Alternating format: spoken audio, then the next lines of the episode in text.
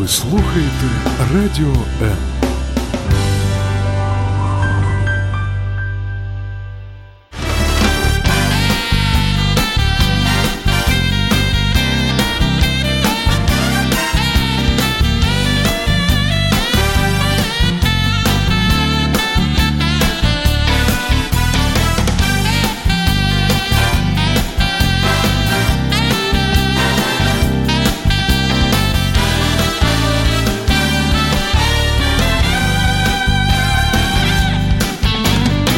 Каждый день наполняет нашу жизнь своими заботами. И, казалось бы, в этой жизненной суете мы растворяемся, не оставляя следа. Но это не так. Мы совершаем поступки. Что нами движет и куда мы идем? Один из вечных вопросов, на который мы ищем ответы в передаче «Вечер live». Меня зовут Евгений Гольцов, и мы будем говорить о жизни. Не переключайтесь.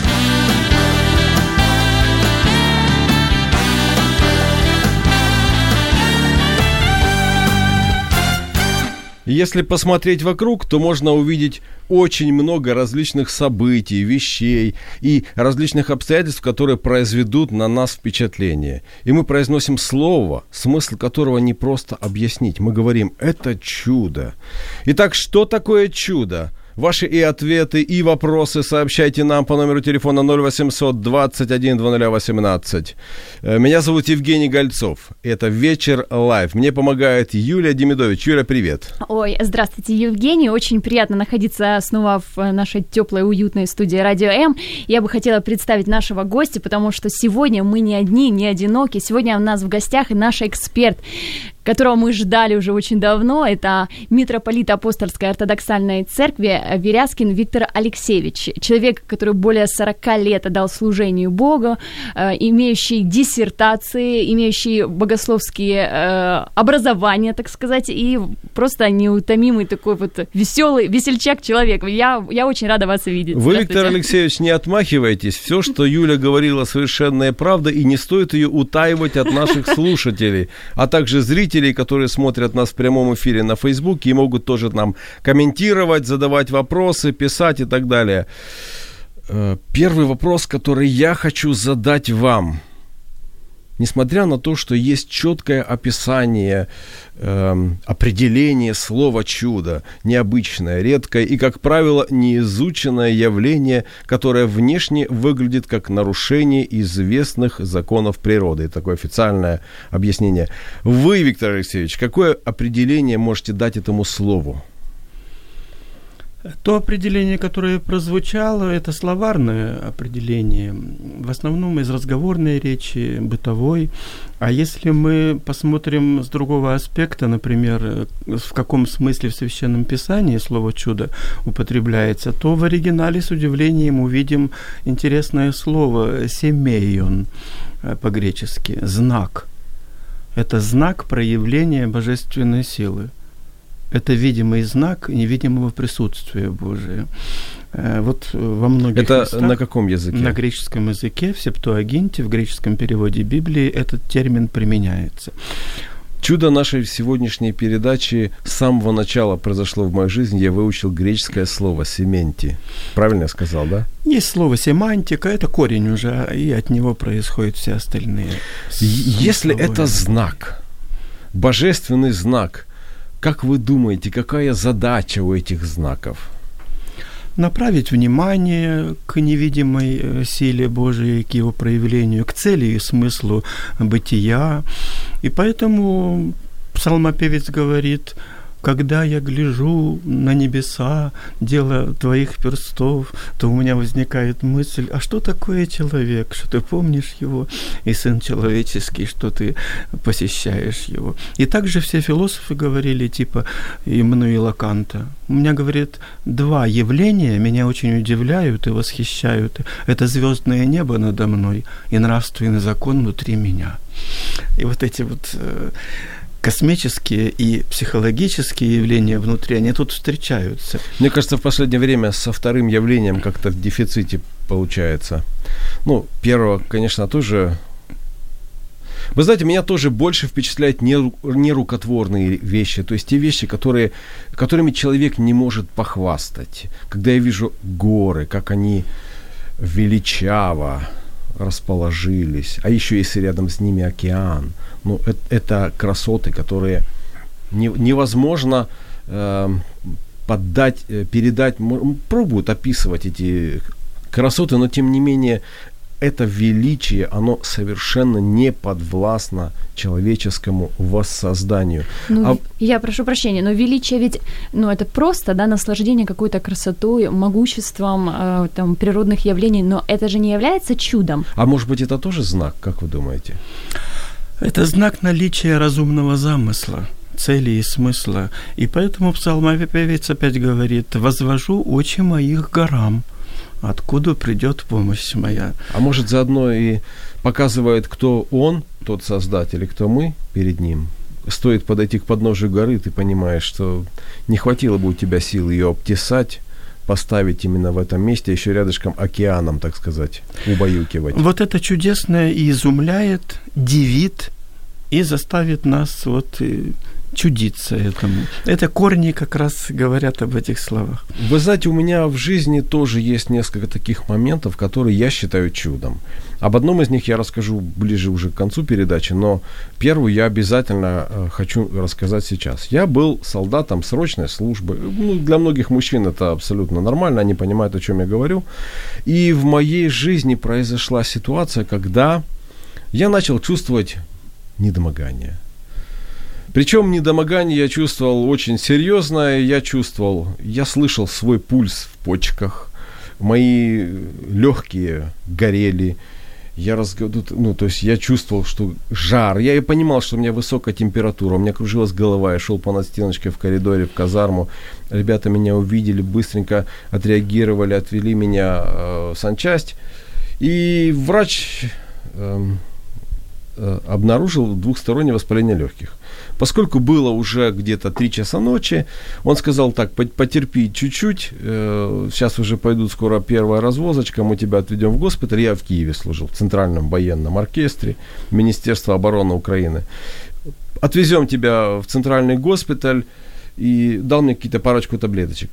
Положили меня в палату э, в санчасти, и, вы знаете, мне стало страшно, я испугался, что я сейчас умру.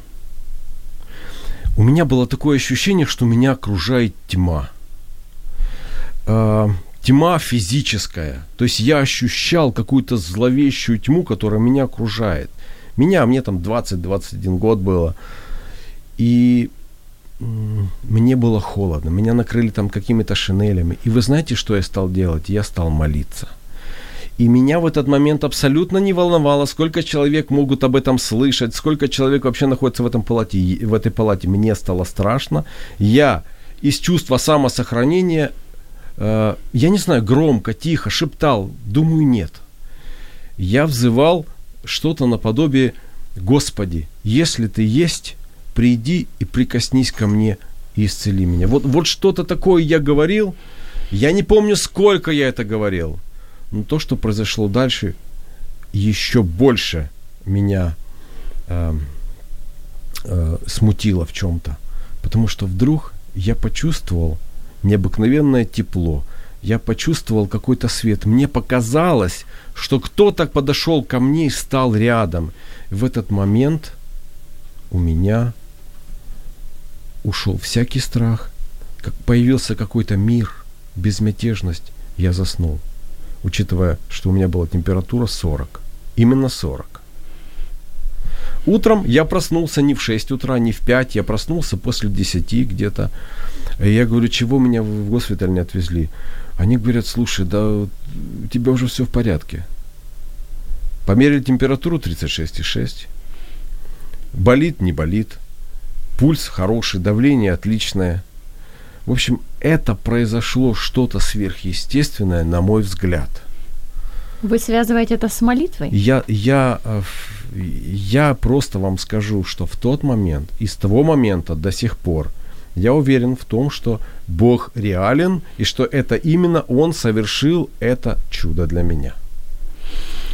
Вмешательство извне и свыше должно быть обусловлено и подготовлено нашей внутренней готовностью и крайней степенью напряжения нашей нужды.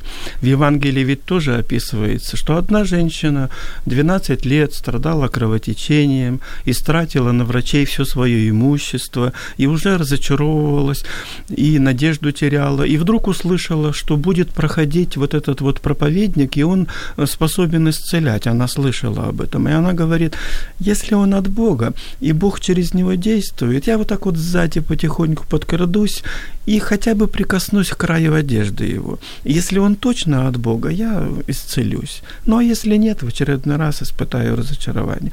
И вот она подошла, сзади написано, и прикоснулась даже не к нему, а к краю одежды его.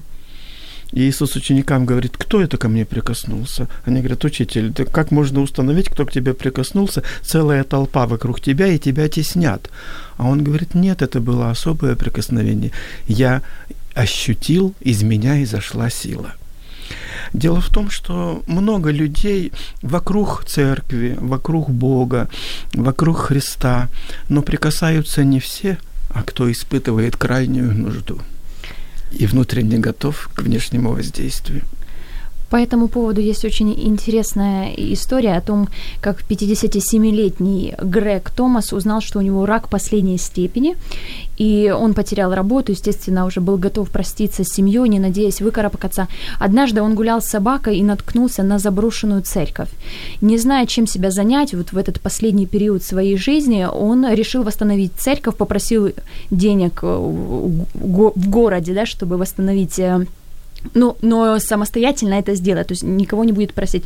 После того, когда церковь была полностью реконструирована и ним восстановлена, рак отступил. Чудо? Может быть и чудо. Единственное, что меня смущает в подобных историях, что оно как-то по ветхозаветному. Око за, око, за заслуги, да? Око за око, зуб за зуб, пирожок за пирожок и исцеление за восстановленный храм или церковь. Все-таки в Новом Завете у нас есть нюанс трактовки и понимания чуда и чудесного вмешательства по благодати, а значит, как незаслуженная милость. Ты не заработал это ты не заслужил. Вот. Но Бог настолько милосерден, что Он способен исцелить того, кто недостоин, но кто просит и кто нуждается. Э, Виктор Алексеевич, а давайте вспомним чудотворцах чудотворцев. Мы же знаем, Николай чудотворец, люди ходят, э, свечку ставят э, к его иконе и так далее. Вообще, кто такие чудотворцы, если мы посмотрим на них с исторической точки зрения, и как, какие у них такие были заслуги, полномочия, или, может быть, сверхспособности, которыми они делились с другими? Действительно, вчера в народе был известный праздник э, Микола Летний Николая Чудотворца, перенесение его мощей. Вот. Есть два. Никола Зимний в декабре. Когда и, все дети и, его очень ждут. Да-да-да. И Никола Летний в мае. Э, конечно, надо честно сказать, что даже католическая церковь э, отважилась подставить под сомнение и в 60-х годах исключала его из списка даже своих святых, поскольку документальных исторических иерархических свидетельств, э, подтверждающих его место жительства, конкретно вот его подлинность его чудес, в общем-то, найдено не было. И Турция даже через президента, через светскую власть запрещала паломникам, туристам, которые приезжали там на место его предполагаемого жительства, говорит, что там мощи не настоящие. Мы вот откопали, нашли, на самом деле там не тот, хотя трудно сегодня установить. Но я бы хотел рассказать кратенькую легенду, почему в народе э, таких, как Николай Чудотворец, пусть в легендарном считают святыми. 29 э, февраля есть праздник интересный. Значит, э, этого святого поминают один раз в четыре года, поскольку 29 февраля... Не каждый год попадает. Раз да? в четыре года. А Николая каждый год дважды. И люди задумались, как так случилось, почему так несправедливо. Этого празднуют один раз в четыре года, а этого два раза в году. И рассказывают, что э, этот был Николай Чудотворец, второй святой. Вот. И они якобы шли по небу на поклонение к Богу, одетые в чистые ризы, в светлые одежды белоснежные, и вдруг увидели, что на земле в грязной э, дороге э, колесами застряла телега одного крестьянина, который очень к важному делу доехать из-за этого не может. И Николай Чудотворец якобы проник со сожалением к нему и спустился с небес и испачкался весь в грязи, но помог вытащить телегу, значит, и опоздал на прием Господу Богу, а тот пришел первый, вот, а тот опоздал, и Николай Чудотворца Бог спрашивает, что такое, почему ты в таком трапезном виде пришел и опоздал. Он говорит, я помогал крестьянину телегу вытаскивать. И он говорит, за это тебя будут поминать два раза каждый год, а тебя за то, что ты побоялся испачкать свои светлые одежды – ради помощи человеку, крестьяну, тебя будут один раз в четыре года. То есть в народе есть чувство, что святые – это просто те, которые лучше верили, лучше жили, больше творили добра. И даже независимо от того, были ли они исторически реальными, но они в народе, пусть даже мифологически, они являются символами большей доброты, а значит большей святости в народном сознании. Что такое чудо? Что это чудо для вас? Может быть, чудо произошло в вашей жизни, и вы хотите об этом рассказать, а может быть, вы ждете чуда. 0800 21 2018. В эфире «Вечер live». Не переключайтесь.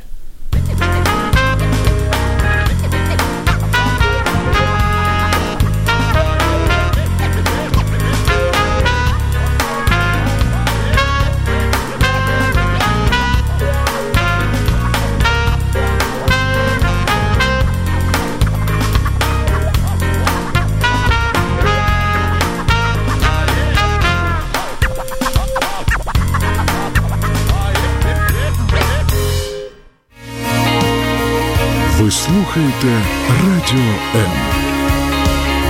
Радіо М. Мистецтво.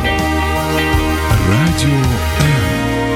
В эфире «Вечер лайв». Меня зовут Евгений Гольцов. Мы говорим о чуде. Мне, как всегда, помогает э, Юлия Демидович. И в гостях у меня э, человек, который компетентен в этих вопросах. Человек, который имеет 40-летний статус Э, стаж, стаж служения. и статус митрополита Апостольской, Апостольской ортодоксальной церкви. церкви Виктор э, Веряский. Виктор Алексеевич, мы только что начали говорить о святых, о тех святых, которые ассоциируются эм, у людей э, вот э, с такими, знаете, чудотворцами, с чудесами. Это известный в христианстве Николай Чудотворец. И мы, и я хочу понимать, в чем их заслуга. Неужели это их какие-то сверхъестественные особенности? Или, может быть, сверхъестественные способности? Или, может быть, заслуги сверхъестественные позволя, позволили им э, вот э, проявлять какую-то такую исцеляющую силу по отношению к людям? Ну, во-первых, еще в Ветхом Завете сказано, что дивен Бог во святых своих, э, Бог Израилев. То есть э, святость и сила Бога чудотворная проявляется через действие Бога в людях. И в Новом Завете э, святые христианской новозаветной церкви так себя и понимали, и их служители. Апостол Павел, он говорит иногда, да я больше всех вас потрудился, и тут спохватывается и говорит, а впрочем, это не я, а благодать Божия, которая во мне. И поэтому настоящие святые, они не приписывали себе эти силы, эти добрые дела, они говорили, Бог меня побудил это сделать, э, Бог вас исцелил, пусть даже через мое возложение рук, это все от Бога и все к Богу. Скажите, а вот слово благодать можно объяснить как Божью способность, божественную способность, которая проявляется через человека. То есть совершенно э, не принадлежащую человеку. А вот если отнять ее от человека, то человек обыкновенный, крови плоть и так далее. И можно и нужно объяснять и уточнять понятия, потому что, к сожалению, в разговорной речи и в бытовом сознании мы можем услышать там какие-то песенки там Высоцкого или Никитиных, что на кладбище все спокойненько, ни друзей, ни врагов не видать, все культурненько, все пристойненько, исключительная благодать. и, мы, и, мы, и мы слышим такое слово, в чем для него благодать для этого человека, а там в другом куплете написано и закусочка на бугорке, и, и милиции не видать. Значит, и для него это благодать. И мы понимаем, что мирское, светское, бытовое значение слова благодать отличается от евангельского и от богословского смысла термина благодать. А апостол Павел говорит, что благодать это незаслуженная милость. И поэтому, если Бог проявил к тебе милость не по твоим заслугам, а одарил тебя и здоровьем, и исцелением, то это и есть действие Бога в тебе не по твоим заслугам, а по заслугам Иисуса Христа, по Его искупительной жертве, и в этом уже богословское значение термина благодать – незаслуженная милость. Несмотря на то, что мы вспомнили о том, что такое благодать, мы говорим о чуде. Если вы пережили в своей жизни чудо, или если вы жаждете пережить в своей жизни чудо, не, не то, что не переключайтесь, а звоните нам 0800 21 2018. И, конечно Совершенно же, бесплатно. мы ждем ваши комментарии в Фейсбуке «Радио М» латиницей. Пишите нам, мы обязательно ответим на все ваши вопросы. Виктор Алексеевич, а может ли не Бог, а какой-нибудь другой представитель духовного мира сделать в жизни человека что-то подобное? Э, надо честно сказать, что может.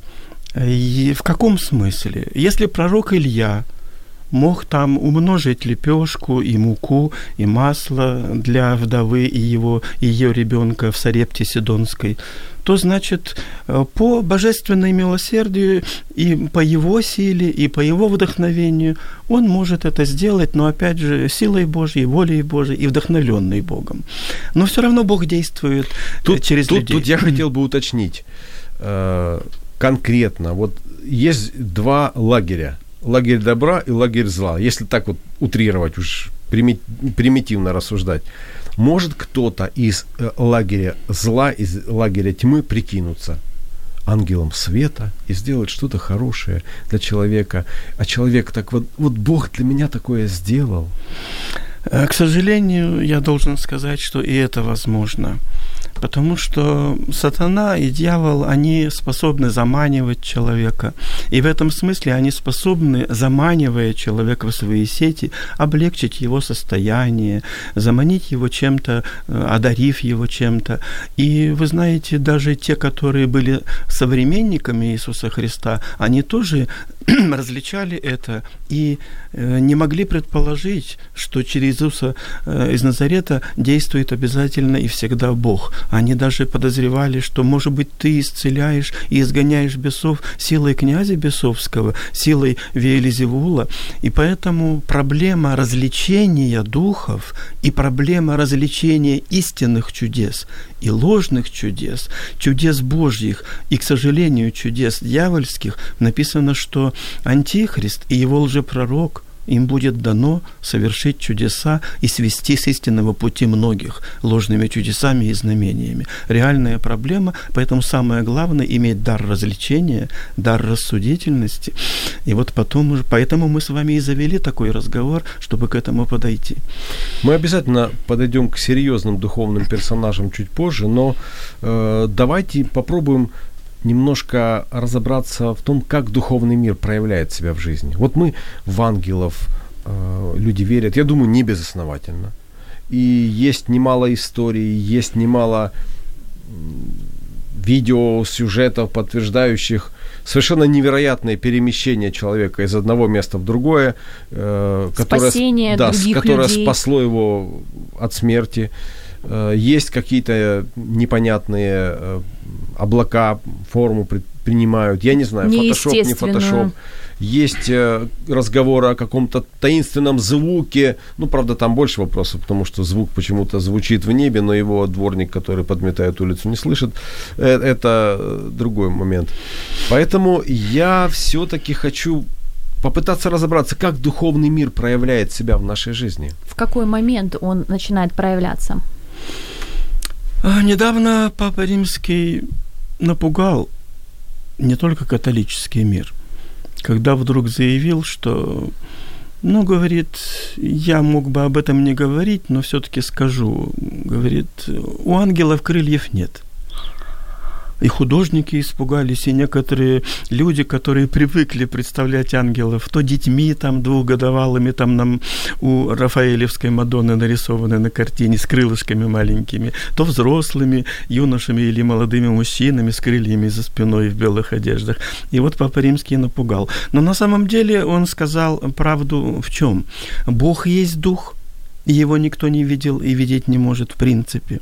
А вот когда Бог допускает так называемые теофании, богоявления, в видимом физическом мире, доступно для нашего физического зрения, восприятия и проявления чего-то, он может проявиться странным образом, в виде горящего и несгорающего куста, как Моисею, в виде трех странников под дубом у Авраама в гостях, спокойно кушающим, обедающим. И это все явление Бога.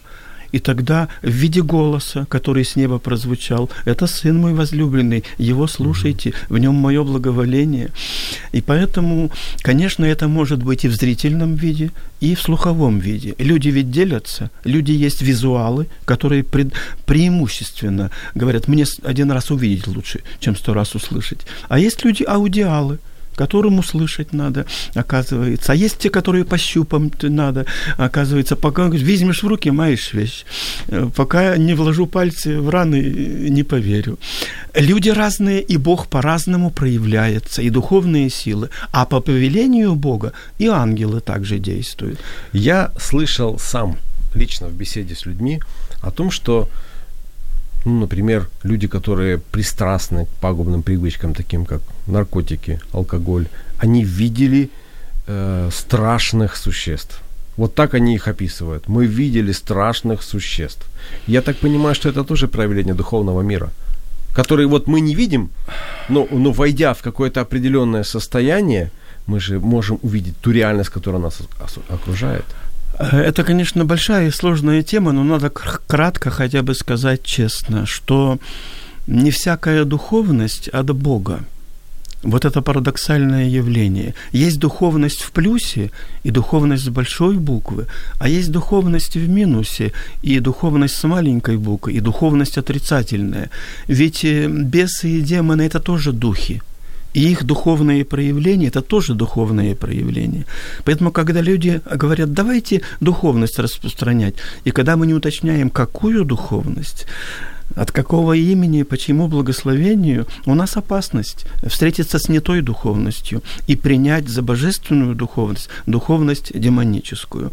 Именно поэтому я хотя бы и кратко упомянул крайней необходимости дара различения духов – мы можем увлечься совершенно не той духовностью, даже ведомые каким-то чудом, которое произошло в нашей жизни. В эфире «Вечер live». Не переключайтесь.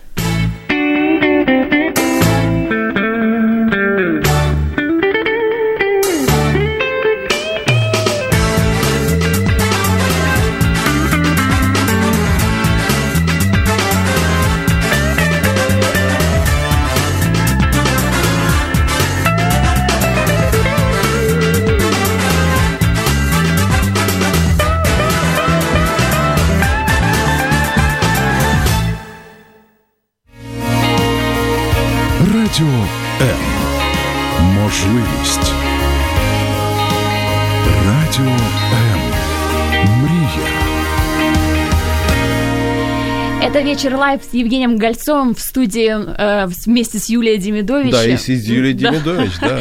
Наш гость Виктор Алексеевич Веряскин. Мы говорим сегодня о чудесах, о чудесных знамениях, о знаках. И вот интересный такой вопрос, э, Виктор Алексеевич. Мы говорили о том, что есть проявления божественные, да, духовного мира божественного э, на сверхъестественном уровне. Бывают проявления демонические. Но что вы скажете на то, когда проявляется конкретно сущность просто умершего человека? Просто есть интересная история, и таких, э, кстати, много историй, я хочу просто зачитать, и вот э, скажите свое мнение, да, объективное, субъективное. В 2005 году Лин Дженнифер э, не справилась с управлением, ее машина упала в реку, вылетев с дороги. На заднем сиденье находилась полугодовалая дочь молодой женщины. Лин погибла мгновенно, а девочка повисла вниз головой над ледяной водой, но все еще была жива. Она провела так 12 часов.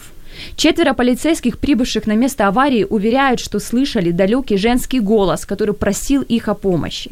Обнаружив маленькую девочку, они спасали ее, но никто не понимал, откуда мог быть этот голос, потому что мать была мертва уже ну, много часов. То есть такие моменты часто бывают. Например, даже в киевском метро. Э, я лично общалась с женщиной, которая там больше 30 лет проработала в метро, и после э, случая суицида, когда девушка упала, в метро, ну, я не знаю, суициды или просто это по неосторожности, в течение месяца каждую ночь в туннеле метро был слышен женский голос. Они вызывали и священников, они экзорцистов, вызывали, в общем, любой конфессии, любой деноминации, любого представителя Лишь бы сделали что-нибудь. Лишь бы что-то сделали, потому что никого в туннеле нет. То есть это проявление каких-то, ну, конкретных... Вот чудо. Чудо. Вот а в, в каком оно э, статусе? В положительном или в отрицательном? Э, жаль, что у нас не очень много времени, а кратенько я бы хотел концепцию такую дать э, нам на восприятие. Источника даже три.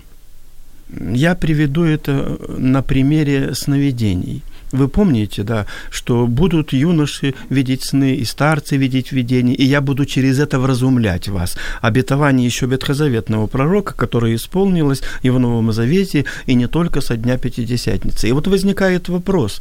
Видение, сновидения, источники их. Бывают сновидения от Бога, и бывают сновидения от дьявола. И человек даже в страхе. А где у меня критерии определения? Это от Бога мне было сновидение, чему оно меня научает, или оно от дьявола? И некоторые христианские писатели говорят, есть вообще-то третий источник, внимание, от нашей собственной плоти не от Бога и не от дьявола, а от нашей собственной плоти тебе снится то, о чем ты мечтаешь, какой твой жизненный опыт, что ты переживал и так далее. И поэтому задача человека э, в плюсе – в минусе, а еще и нейтральное нечто, не то, не все. Как в народе грубо говорят, извините за выражение, не богу свечка, не черту кочерга. Вот. И что тогда это такое, нечто среднее? А может быть такое, что человек считает от Бога то, что ему нравится, да. то, что а ему вот это приятно, и есть от плоти. то, что э, вот он так находит в этом подтверждение каким-то своим стремлением, а э, то, что заставляет его над чем-то работать, чем-то измениться, в конце концов пойти попросить у кого-то прощения. Это ну, не может быть от Бога, ну, потому что оно же терзает душу. Э, послушайте, ну, Мы... я, я просто хочу сказать, что э, едва ли сотрудники метро хотели, э, имели внутреннее желание слышать голос какой-то женской ночью. То есть э, я, я не совсем понимаю. Да, и иногда это не от нашего желания зависит, а иногда зависит. Мы имеем в Ветхом Завете пример. Если, например, э, человек желавший узнать немножко будущее там, о победе в войне или о поражении, пошел к аендорской волшебнице, и она вызвала дух пророка Самуила, уже умершего, э, не живущего физически в этой среде. И он явился, и он предсказал. Вот. И вот в Библии зачем приведен этот пример?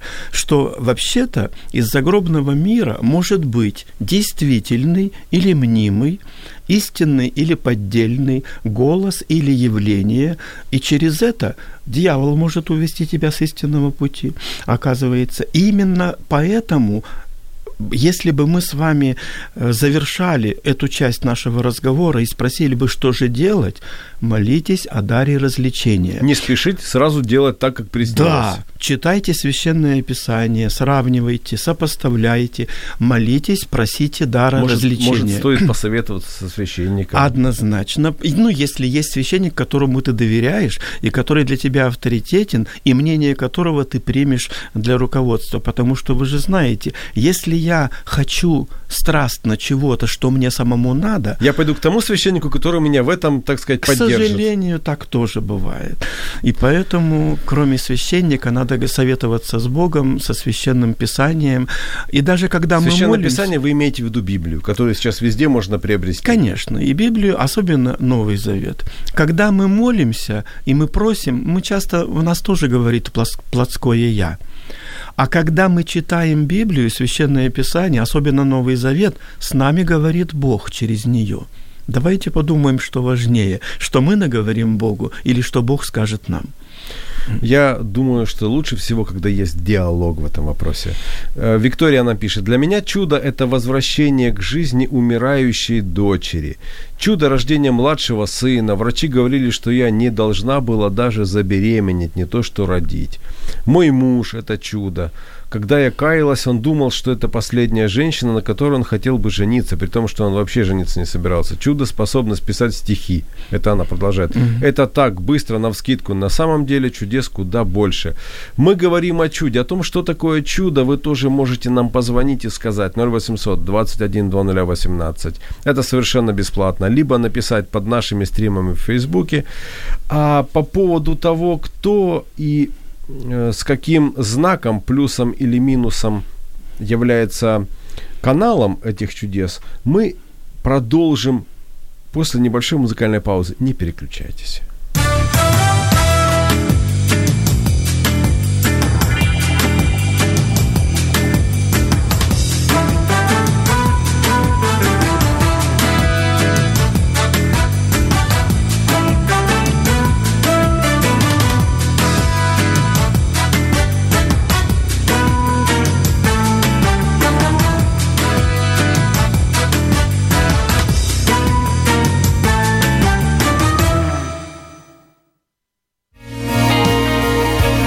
Радіо М.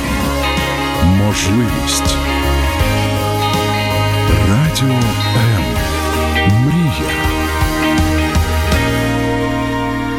Я думаю, многие помнят, а некоторые знают понаслышке о том, что когда-то по телевизору люди вводили руками, заряжали воду. Когда-то кто-то говорил там из, э, исцелял от энуреза, э, о чем многие потом сожалели, потому что в армию пришлось идти. Это же была самая статья непроходная. Энурез в армию не берут. Так вот, о шарлатанах. О самом настоящем шарлатанстве. Интересно, у него есть такое определение псевдомедицинская деятельность, направленная на получение выгоды от вводимых в заблуждение людей. Методы, используемые от такой деятельности, называются шарлатанскими. А если э, шарлат, среди шарлатан э, люди, которые инсценируют чудеса, я имею в виду э, в прямом смысле этого слова. Вот, смотри, мы к нему пришли, а у него там девушка перед нами с коляски встала инвалидной. К сожалению, с одной стороны, еще в советский период советский поэт писал Чудо, что есть еще лица веселые. Чудо, что смех еще временем слышится. А ты твердишь, что на свете не бывает чудес. Чудес на свете столько, что их все не счесть. Это одна крайность. Принимать за чудо все, что нас восхищает или удивляет по какой-то причине. Вторая крайность – быть полным скептиком и вообще говорить, чудес вообще не бывает. Но мы с вами идем срединным царским путем и пытаемся найти все-таки здравое зерно рассуждения вот, и рассудительность проявить в этом. Я так думаю все-таки, что, к сожалению, апостол Павел писал, вы знаете, говорит, даже Иисуса Христа иногда проповедуют нечисто. Иногда Иисуса Христа проповедуют из корысти. Иногда Иисуса Христа проповедуют из-за тщеславия, повыпендриваться друг перед другом и перед другими. Но как бы ни проповедовали Христа, я радовался и буду радоваться, лишь бы проповедовался Христос. Это очень интересный момент, потому что, как говорил поэт классический, в тот период, когда к правде святой мир дороги найти не умеет, честь безумцу, который навеет человечеству сон золотой. Иногда человек поверит в какую-то легенду с надеждой на исцеление.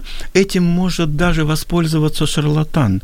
И иногда думаешь, это только в минус идет все, или это может быть в плюсе. У японского писателя со странной фамилией Акутагава Рюноски, который считал себя почему-то учеником Достоевского, есть такой рассказ, называется «Святой». Э, кратенько я напомню его содержание. Э, один молодой человек э, почувствовал тягу к чудесному, к духовному, ну и как на том Дальнем Востоке. Пошел в монастырь и говорит, я хочу войти в небеса, помогите мне, откройте путь к святости, к чудесам. А они ему говорят, ну, ты слишком большого захотел. Мы можем научить тебя технике молитвы, там, вращению молитвенного барабана, как там у буддистов на, на Востоке. А уж войти в небеса, это слишком ты многого хочешь. Он думает, не там, наверное, еще не в том монастыре. Пошел в другой. Вот. А там говорят, ну, мы можем тебя научить концентрации внимания, технике медитации, но гарантировать, что ты войдешь в небеса, ты слишком много хочешь. Значит, и он думает, наверное, наверное, это, э, наверное, это дорого стоит. Наверное, я не понимаю. Он пошел в третий монастырь и говорит, я готов заплатить или работать бесплатно 25 лет, но откройте мне дорогу в небеса. А честный был настоятель, и он говорит, ну, я э, могу тебе кое-что поделиться опытом духовным, который есть у меня, но гарантировать тебе, что ты войдешь в небеса, я не могу. А его жена услышала этот разговор. Там на Дальнем Востоке у буддистов тоже был такой период. Был период ты женатый, а потом период, когда ты в монастыре. И жена тоже его была в монастыре. Она услышала, подошла и говорит, ты что, не можешь воспользоваться наивностью этого молодого человека? Да скажи ему, что ты ему откроешь путь небеса, и пусть работает бесплатно 25 лет.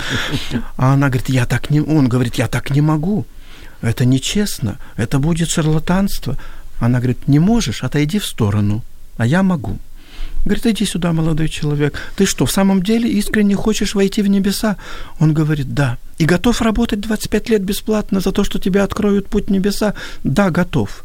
Она говорит, приступай к работе. Через 25 лет в понедельник в 9 утра я тебе открою путь в небеса. Он целует ей руки, кланяется, благодарит и приступает к работе. И там описывается, он там корчует пни, там пашню распахивает, и дошел там уже целое поле до, до обрыва, и последняя сосна уже там растет с разлапитой, с такими ветками, и наступило как раз 25 лет, понедельник, 9 часов утра. Ну, а, а жена думала, шарлатанка, что за 25 лет что-то произойдет или а, Хоть ишак околеет, или падишак подохнет, но, но что-то произойдет. И а оказалось, надо раскрывать путь на небо. Ну и она придумала, она говорит, вот ты поле выкорчевал, э, его распахал, иди теперь через поле, вот к той сосне, которая на краю обрыва, взбирайся по стволу, и видишь, там ветка идет над обрывом, вот, и наступай на ту ветку, и видишь, там облако на небе, и вот между ними там всего один шаг, там точка сборки, там путь в небеса. И наступай на облако и иди на небеса. Он думает, на том и закончится э, вся наша работа. Он ей кланяется опять, целует ей руки, идет через поле, взбирается на сосну, идет по ветке, поднимает ногу, и на глазах у настоятеля и его жены идет по небесам. Если даже шарлатаны вами воспользуются, не бойтесь, Бог устроит так, если да. у вас есть искренняя вера. Люди нам продолжают писать, э, Олена пишет, для меня чудеса это первое. У меня была клиническая смерть, и Господь дал мне шанс жить. Второе, была авария, и человек был мертв. И Дух Святой повел меня молиться за парня, и Господь воскресил его, и я пережила силу Божью. В общем, там такой очень длинный комментарий. Но э, момент с тем, что человек воскрес и пережил клиническую смерть, ведь это тоже сильнейшее чудо. Вы можете как-то это прокомментировать, потому что часто люди говорят о том, что они видели загробный мир, что они видели там рай, что видели ад. Вообще это возможно, либо это действительно плод какой-то фантазии человека, или все-таки это чудо? Мы с вами уже слышали несколько десятилетий, как собирают материалы свидетельств э, рассказчиков, вернувшихся якобы с того света, клинической смерти. И мое маленькое свидетельство будет как раз об этом. Это было в 60-х годах 20 века. Я жил в городе, в городе Барнауле Алтайского края, ходил в школу на улице Никитинской. Там был единственный храм Покровский, но я в него не ходил. Э, а в школе учился в параллельном классе мальчик, э, сын одной продавщицы в магазине. И вот мы ходили мимо этого храма. Э, я эту продавщицу никогда, так сказать, к ней не обращался, потому что она пивом торговала э, в отделе этого магазина, а мы за хлебом ходили в этот магазин. И вдруг однажды случилось, если вы прочитаете в интернете подробно, э, это описанная история, а я участвовал в этой истории, как сказать, ну, очевидцем присутствовал, свидетелем был части этой истории через ее сына. Она якобы умерла внезапно. Ее привезли делать операцию, вскрывать, устанавливать причину смерти. Вот. Ей обнаружилась злокачественная опухоль взяли на биопсию кусочек этого вот э, вещества из, из злокачественной опухоли уже, уже в операционной и зашили кое-как, э, забросали, извините, внутренности тоже как попало, зашили и оставили в морге. Все. И через, э, когда следующая смена пришла, она ожила в морге. Села на кушетку и говорит, вот так и так, я была там, меня вернули обратно – в чем дело? А меня, говорит, там встретил ангел, а я сказала, что ж вы делаете, зачем вы меня забрали? Значит, у меня там сын остался, а мужа нет. Он остался один, он в младших классах школы. Как же он будет жить? Я так не могу, я должна вернуться, я должна досмотреть и воспитать своего сына. Они говорят, ну раз у тебя есть любовь такая к твоему сыну, независимо от твоих грехов и таки твоей болезни, мы позволим тебе вернуться обратно с одним условием ты будешь свидетельствовать о том, что есть мир иной, что ты его видела, и что тебя послали с такой миссией. И она жила, э, ну, я не буду подробности рассказывать, почистили, э, операцию снова сделали, все у ней срослось, и обновились якобы органы внутри, когда ее снова там чистили и вскрывали и зашивали, они удивились, и нету этой злокачественной опухоли. У них остался только кусочек, взятый на биопсию с другой природой тканей. Чувствуете? Вот это называется барнаульское чудо Клавдия Устюжанина. Если вы в интернете откроете, это все описано. Жив еще профессор, который ее оперировал. Вот. В итоге, э, чтобы я э, не задерживал эту историю, она уверовала очень сильно. Ее сыночек стал священником, она уже скончалась, а он живет в городе, в городе Александрове, в России, там где-то во Владимирской области, и сегодня служит священником. Поэтому такие свидетельства о таких чудесах, они нечасты. Многие скептически к ним относятся, но люди, которые пережили это сами, они свидетельствуют об этом, и их свидетельство приводит других к вере. Хотелось бы несколько слов сказать об ангелах. Э, я лично совершенно не согласен с образом, который нам очень часто преподносят. Какие-то такие маленькие детки. Ну, умиляются это кто? Мы смотрим фильмы, умиляются бабушки, умиляются мамы, потому что это их детки и внуки. А мне кажется, что при виде настоящего ангела не то, что спорить с ним будешь.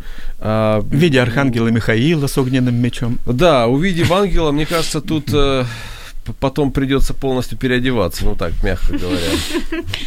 Ну, ну а, э, вы знаете, наша передача уже просто подходит к концу. А я, я думаю, что... Это одно, первая часть нашей Одного передачи. часа э, мало, да, потому что хотелось бы еще поговорить о науке, хотелось поговорить э, о том, э, почему религиозные структуры очень долго и упорно с ней боролись, и о том, что сегодня наука открывает, и почему очень многие открытия ученых сегодня э, подтверждают теорию о разумном создателе, а не э, совершенно э, какую-то, а не какую-то непонятную теорию эволюции и так далее. Но тем не менее, хотелось бы попросить вас, Виктор Алексеевич, кратенько об ангеле. Кратенько о чуде.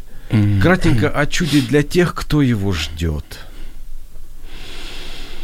Поскольку мы в начале нашего разговора упомянули, что один из главных э, признаков подлинного чуда и встречи с ним является внутренняя готовность, настроенность и жажда. Чудо веры – лучшее дитя, написал Гёте в Фаусте. И поэтому, как говорят, э, наличие жажды есть лучшее доказательство существования воды. И жажда чуда есть возможность ожидания действительного осуществления чуда. Мне нечего добавить к словам митрополита Апостольской ортодоксальной церкви Виктора Веряскина и хочу поблагодарить мою соведущую Юлию Демидович, но я могу сказать что когда я впервые взял на руки своего ребенка, я увидел чудо. Я думаю, что жизнь это действительно самое большое по-настоящему сверхъестественное чудо. И каждый из нас является носителем, самым настоящим вот этим чудом. И как важно, чтобы в жизни произошло еще одно чудо. Пришло внутреннее понимание того, для чего нам эта жизнь дана. До встречи через неделю. Каждый день наполняет нашу жизнь своими заботами. И, казалось бы, в этой жизненной суете мы растворяемся, не оставляя следа. Но это не так. Мы совершаем поступки. Что нами движет и куда мы идем? Один из вечных вопросов, на который мы ищем ответы в передаче «Вечер live». Меня зовут Евгений Гольцов. До встречи через неделю.